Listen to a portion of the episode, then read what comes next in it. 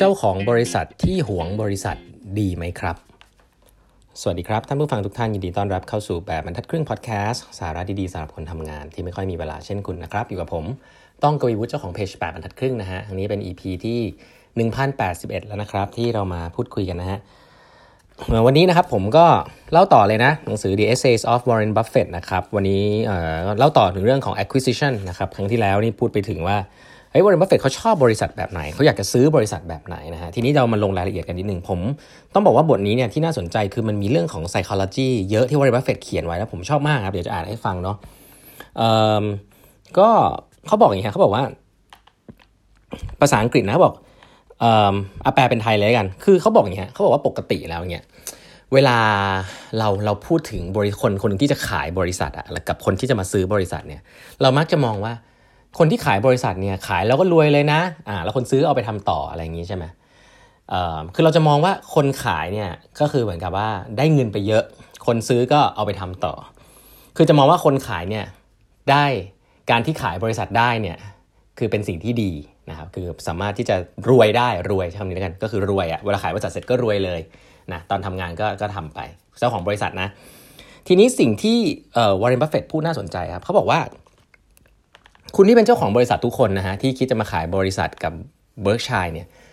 คุณอย่าคิดว่าคุณจะรวยได้ด้วยการขายบริษัทนะอ่าเพราะว่าจริง ๆ แล้วอะพวกคุณรวยอยู่แล้วนะครับการที่คุณขายบริษัทอะมันเป็นแค่การเปลี่ยน wealth ของคุณจากหุ้นในบริษัทของคุณ ที่มันมีมูลค่าอยู่แล้วที่ดีมากๆกับแคชบางส่วนเท่านั้นเอง นี่คือวิธีคิดของเขาเขาบอกว่า เพราะว่าเพราะฉะนั้นการพูดถึงเรื่องการ อัพราคาหรือการรวยโดยการขายบริษัทเนี่ยเป็นทัศนคติที่ผิดสำหรับผู้ผู้ซื้อเออผู้ผู้ขายที่ดี ผู้ขายที่ดีเนี่ยควรจะรู้สึกว่าบริษัทตัวเองเนี่ยมี value มากๆ คุณเนี่ยมีเวลอยู่แล้ว ถ้าคุณรันบริษัทนี้ต่อไป คุณอาจจะรวยกว่านี้ก็ได้ คุณเนี่ยมีความมั่งคั่งอยู่แล้วด้วยคือบริษัทอันนี้คือสินทรัพย์ของคุณ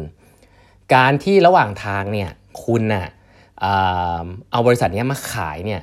คุณควรจะคาดหวังว่าคุณมีหุ้นบริษัทที่มันมีมูลค่าอยู่แล้ว แค่ว่าเปลี่ยนฟอร์มของหุ้นนั้นนะครับกลายเป็นแคชคือเป็นการลดความเสี่ยงมากกว่า ให้มองว่าการขายบริษัทเป็นการลดความเสี่ยง ที่อนาคตมันจะเป็นยังไงไม่รู้แหละ แต่ว่ามันเป็นการเปลี่ยนฟอร์มของเวลจากหุ้นเป็นแคชเพราะฉะนั้นในหลักการอะคุณอะรวยเท่าเดิม คุณไม่ควรจะมาคาดหวังว่าเวลาขายบริษัทแล้วเนี่ยบริษัทมันต้องมีมูลค่าเพิ่มขึ้นจากปัจจุบันที่มีอยู่ เพราะว่าแล้วคนคนคนซื้อก็ไม่ควรจะคิดอย่างนั้นด้วย ก็คือถ้าธุรกิจนี้มันเป็นธุรกิจที่ดีคนซื้ออยากได้เนี่ยก็เปลี่ยนฟอร์มของเวลก็คือช่วยให้เจ้าของบริษัทอันนั้นเนี่ยลดความเสี่ยงในอนาคตลงก็คือเอาเอาเงินไปบางส่วนก่อน แล้วก็เอาหุ้นแลกหุ้นกลับมาที่บริษัทที่จะซื้อ เท่านั้นเองนะเพราะฉะนั้นถ้าเรามองแบบนี้ปุ๊บเนี่ยเจ้าของบริษัทที่จะขายเนี่ยก็ไม่ควรจะโลภเขาบอกอย่างนี้เขาบอกว่าจริงๆบริษัทของคุณถ้าเป็นเป็นบริษัทที่ดีเนี่ยคุณต้องคาดหวังให้มันเติบโตนะครับแล้วก็การที่คุณขายเนี่ยคุณต้องมีเหตุผลบางอย่างที่จะขายอยู่แล้ว เพราะฉะนั้นเนี่ยก็คือเป็นการแลกเวลจากจากจากหุ้นเป็นแคชแต่ว่าคนส่วนใหญ่จะชอบคิดว่าบริษัทฉันจะบริษัทที่มันไม่ดีเนี่ยจะคิดอย่างนี้ก็คือเหมือนกับเป็นการชอบชอบมองว่ามาหลอกมาหลอกคนซื้อว่าเฮ้ยของมันดีจริงเปล่าก็ไม่รู้แต่พยายามปั้นราคา ซึ่งสิ่งนี้เป็นทัศนคติที่ไม่ดีของคนที่ขายบริษัทนะครับวอร์เรนบัฟเฟตเนี่ยก็เลยพูดไว้ว่าคุณ already wealthy นะ คุณรวยอยู่แล้วคุณมีบริษัทเนี้ยไม่ใช่ว่าคุณขายบริษัทคุณถึงจะรวยนะ แต่คุณแค่อยากจะเปลี่ยนฟอร์มของ wealth เท่านั้นเอง จากที่เป็นหุ้นของคุณเองมาเป็น cash บางส่วนเพื่อเพื่อลดความเสี่ยง และถ้าคุณคิดจะอยากจะทำบริษัทนี้ไปเรื่อยๆอะอีก 20 ปีอะการมารวยตรงนี้มันก็คงไม่ใช่ point ของชีวิตของคุณนะเพราะฉะนั้นเขาต้องการ founder แบบนี้ครับเพราะฉะนั้นเออเวลาเขาพูดคำนี้เขาก็บอกว่าจริงสิ่งคนที่เขาชอบนะครับในเวลาจะจะซื้อบริษัทเนี่ยเขาชอบเขาชอบผู้บริหารที่มี emotional attachment กับของที่ตัวเองทำมา แล้วก็ยินดีที่จะถือหุ้นต่ออีกประมาณสัก 20%นะครับก็คือไม่ใช่ขายหมดนะครับเขาบอกว่ามันจะมี culture หนึ่งของพวกบริษัทที่ไม่ได้มีความเป็นเจ้าของมากเนี่ย หรือว่าพวกไอบริษัทที่เป็น investment banking เขาจะใช้คำว่า dress up นะคืออาเคยได้ยินไหมครับแต่งตัวเพื่อขายคำนี้เป็นคำที่วอร์เรนบัฟเฟตเขียนแล้วเป็นคำที่แย่มาก เพราะว่านั่นหมายความว่าคุณกำลังพยายามจะปั้นเพื่อหลอกคนซื้อนะครับซึ่งสิ่งนี้เป็นสิ่งที่ไม่ดีนะเอางี้ก่อนนะในเชิงของคุณคนซื้อแหละคนขายคุณจะหลอกหรืออะไรก็ว่าไป แต่เขาบอกสิ่งนี้เป็นสิ่งที่ไม่ไม่ไม่ควรคิดแบบนั้นนะครับคือการที่ปั้นบริษัทเพื่อขายเนี่ยจริง ๆ เป็นสิ่งที่การแต่งตัวหรือการอะไรเงี้ยก็ผมคิดว่าบริษัททำกันนะ แต่ว่าวอร์เรนบัฟเฟตพูดดักไว้ชัดเจนว่า เขาไม่ได้อยากได้ founder แบบนั้นที่ที่เหมือนอยากจะขายหมด และไม่ได้มี emotional ลแอทแทชเมนที่จะทำสิ่งนี้ต่อนะคือต้องบอกว่า Berkshire เนี่ยมันพิเศษตรงที่เขาไม่ได้มี management มาทำเขาต้องการ management คนเดิมนั่นแหละมาทำนะฮะแต่ว่า management คนนั้นเนี่ยจะทำไงให้ maintain incentive ให้อินกับบริษัทได้เนี่ยมันขึ้นกับคนคนนั้นจริงๆขึ้นกับจำนวนหุ้นด้วยแหละจำนวนหุ้นอาจจะไม่ได้เป็นผู้ถือหุ้นใหญ่แล้วนะแต่อยากให้มีอินกับบริษัทนะครับซึ่งสิ่งเนี้ยก็ทำให้จะทำให้เจ้าของที่มาทำ work กับวอร์เรนบัฟเฟตเนี่ยจะจะจะดีก็คือว่าอินกับบริษัทและอยากทำต่อนะครับ เพราะฉะนั้น emotional attachment เนี่ยสำคัญมากนะครับในในเวลาดูคนเวลาจะซื้อซื้อบริษัทว่าเขาไม่อยากขาย แต่ว่าเขามีเหตุผลบางอย่างที่เขาอยากจะ cash out ลดความเสี่ยงอะไรเงี้ยก็ก็ว่าไปอันนี้คือเรื่องหนึ่งซึ่งบริษัทเฟตให้ให้ความสำคัญมากครับ อีกเรื่องหนึ่งก็คือบริษัทบัฟเฟตบอกว่าสิ่งหนึ่งนะครับ ซึ่งเขาก็ต้องบอกว่าให้ระมัดระวังนะครับสำหรับคนที่จะขายบริษัทก็คือ คือบริษัทเฟดก็ตีเรื่องนี้จริงๆนะคือ private equity นะครับ private equity เนี่ยจริงๆเป็นเขาบอกว่าเป็นแบรนด์เนมที่ดีชื่อที่เปลี่ยนไปจาก leverage buyout ก็คือการไปกู้เงินมาเยอะๆ เพื่อเอามาซื้อหุ้นบริษัท เพื่อแต่งตัวที่จะขายซื้อมาขายไปอะไรเงี้ยเขาบอกว่าถ้าคุณเจอ investor แบบเนี้ยก็ก็ไม่เป็นไรนะ แต่ให้ให้บอกว่าเอออันนี้ให้มันระมัดระวังก็คือว่า ยังไม่ทันจะเป็นโอนบริษัทเลย บริษัทนี้ก็คิดถึง exit strategy แล้ว ซึ่งผมต้องบอกว่ามันก็มีบริษัทที่ทำเงินแบบนี้จริงๆนะเป็นนักลงทุนที่เรียกว่า private equity นะปกติเขาดู horizon กันสัก 5 ปีเนาะห้าปีฉันจะขายยังไง ฉันจะแต่งตัวบริษัทนี้ยังไงนะครับ แต่ถ้าคุณเป็นเจ้าของที่อินกับบริษัท ซึ่งวอร์เรนบัฟเฟตเนี่ยมีแนวคิดก็คือต้องเป็นบริษัทที่ run ได้ต่ออีกอย่างน้อย 20 ปี เพราะนั่นคือสิ่งที่วอร์เรนบัฟเฟตคิดว่า ถ้าฉันจะซื้อบริษัทสักบริษัทเนี่ยฉันจะต้องฉันจะต้องคิดว่าบริษัทนี้อยู่ได้อีก 20 ปี แล้วก็ฉันก็จะไม่ขายนะครับนี่คือสิ่งที่วอร์เรนบัฟเฟตสัญญากับผู้บริหารว่าเราจะไม่ขาย เพราะฉะนั้นแล้วเนี่ยก็จะเห็นว่า เออผมรู้สึกว่าสิ่งที่ได้เรียนรู้ก็คือ ผู้ขายอะครับก็จะ attract ผู้ซื้อแบบที่เหมาะสมด้วย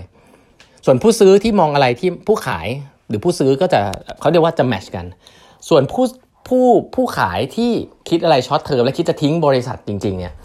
ก็อาจจะเหมาะกับบริษัทก็อาจจะเหมาะกับกับกับ investor ที่เป็น private equity ซึ่งเข้ามาแล้วก็ก็คิดถึง exit strategy เหมือนกันนะฮะซึ่ง จริงๆ แล้วในเชิงของ Warren Buffett เนี่ยเขาก็จะมองว่าบริษัทอันนี้มันจะมีชีวิตอยู่รอดได้อย่างไร มีแต่คนอยากจะทิ้ง แล้วก็อยากจะทำเงินจากมัน โดยที่ไม่ได้รักในสิ่งที่ตัวเองทำสิ่งนี้ Warren Buffett ก็จะไม่ดูเลยนะครับสำหรับ founder ที่ที่แคร์ exit strategy นะครับของบริษัทมากจนเกินไป เพราะฉะนั้นเนี่ยอันนี้ก็เลยนำมาเล่าให้ฟังนะว่า Warren Buffett เนี่ยมีแนวคิดในการทำ acquisition ที่ผมว่าค่อนข้างชัดเจนมากๆนะครับแล้วสิ่งหนึ่งที่เขาพูดก็คือว่าเขาเขาไม่ได้คาดหวังอะไร forecast อะไรเป๊ะๆนะเวลาทำ valuation เขาบอกว่าเนี่ยถ้ามี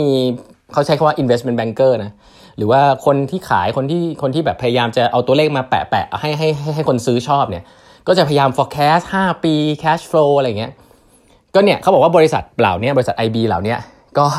ทำให้ดูเหมือนโอ้โหเป๊ะมาก confirm ว่ามันจะดีอย่างนี้ดีอย่างนี้ แต่ถ้าถามบริษัท IB บริษัทนั้นเองว่าอะในลอง forecast cash flow ตัวเองซิที่เป็นบริษัท IB บริษัทเหล่านั้นก็จะบอกว่าเออมันขึ้นอยู่กับ market นะมี uncertainty คือพอเป็นเรื่องของตัวเองนี่ uncertain ทำไม่ได้ แต่พอเป็นเรื่องของคนอื่นโอ้โห project ได้หาเหตุผลย้อนหลัง rationalize backward นะฮะ อันนี้ confirmation bias มาต่างๆ นานาเต็มไปหมดเพื่อให้ได้ story ของตัวเลข เพื่อที่จะ incentivize ให้ผู้บริหารที่อยากจะขายบริษัทอยู่แล้ว ให้เกิดดีลฮะคือหน้าที่คือปั้นให้เกิดดีลสิ่งนี้เป็นสิ่งที่วอร์เรนบัฟเฟตพูดบ่อยแล้วผมพูดในสองสตอนที่ผ่านมาวอร์เรนบัฟเฟตเกลียดมากนะครับก็คือสำหรับเขาการซื้อขายบริษัท จะบอกเลยฮะว่า no broker involved นะฮะไม่มีคนที่ต้องมานั่งชี้นำก็ต้องเป็นการคุยระหว่างผู้ซื้อกับผู้ขายเองนะครับอันนี้คือวอร์เรนบัฟเฟตนะผมไม่ได้บอกว่าอันนี้คือดีที่สุดนะแต่แค่จะบอกว่าวอร์เรนบัฟเฟตเนี่ยมีแนวคิด acquisition เรื่องนี้นะครับแล้วมันก็ก็ต้องบอกว่าก็ทำให้บริษัทเขาเติบโตมาถึงแบบนี้นะก็ถือว่าเก่งนะครับอะวันนี้เวลาหมดแล้วนะฮะ เดี๋ยวครั้งต่อไปจะมาคุยเรื่อง valuation นะครับ น่าสนใจมาก ๆ ของ Warren Buffett นะ วันนี้เวลาหมดแล้วนะครับ พบกันใหม่พรุ่งนี้นะครับ สวัสดีครับ